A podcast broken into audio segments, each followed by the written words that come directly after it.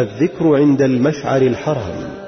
ركب صلى الله عليه وسلم ناقته القصوى حتى أتى المشعر الحرام فاستقبل القبلة فدعاه وكبره وهلله ووحده فلم يزل واقفا حتى أسفر جدا فدفع قبل أن تطلع الشمس.